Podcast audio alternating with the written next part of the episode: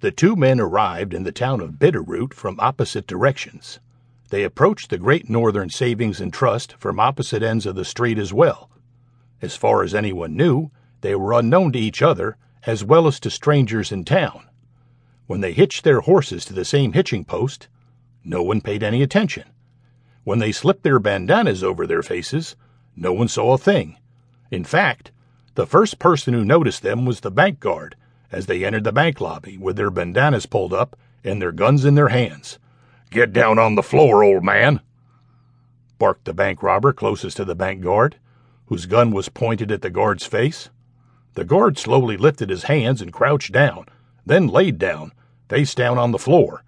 The robber reached down, took the gun from his holster, and whispered, Move, and you're a dead man. The second robber stepped forward into the main portion of the bank and yelled, This is a holdup. Everyone down on the floor. Immediately there was confusion. Everyone started talking, customers and bank employees alike. Some of the people did as they were told, no questions asked.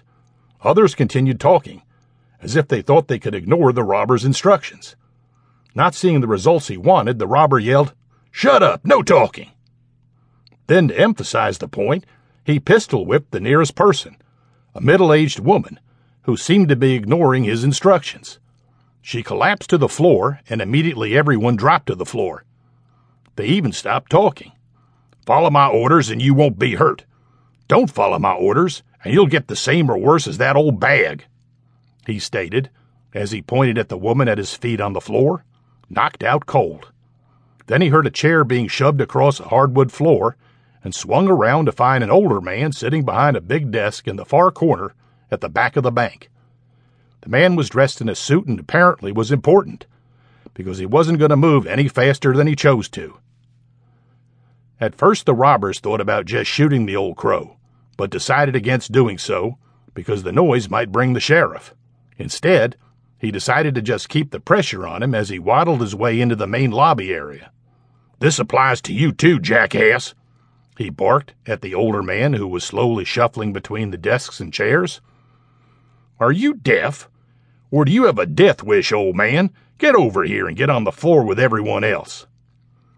The robber shouted.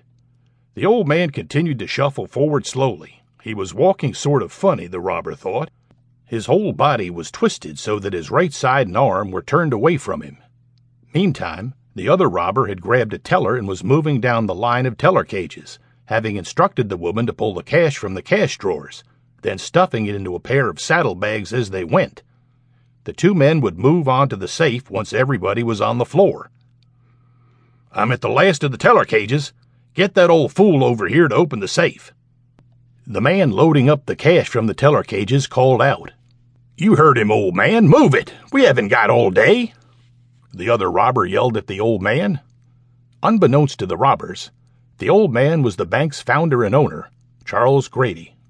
His family had been one of the first to settle in the territory. They owned and operated the first trading post and stage line. By any standards, he was a pillar of the community and one of the richest men in the territory. He had also seen more than his share of gun battles and would be robbers. This was just another day at the office for him. The old man continued to shuffle his way forward, purposely dragging his feet trying to force the robbers to take more time in the hope someone might walk in and see what was happening. He envisioned the sheriff arriving any moment now and taking these two pieces of cow dung into custody. Any way it happened, he wasn't letting these two cowardly thieves get away with the money that the good folk of Bitterroot had entrusted to him. The robber standing among the hostages shouted, Move it, old man! And then looked to see where his partner in crime was. By the time he turned back to the old man, he found himself confronted by the barrel of a gun.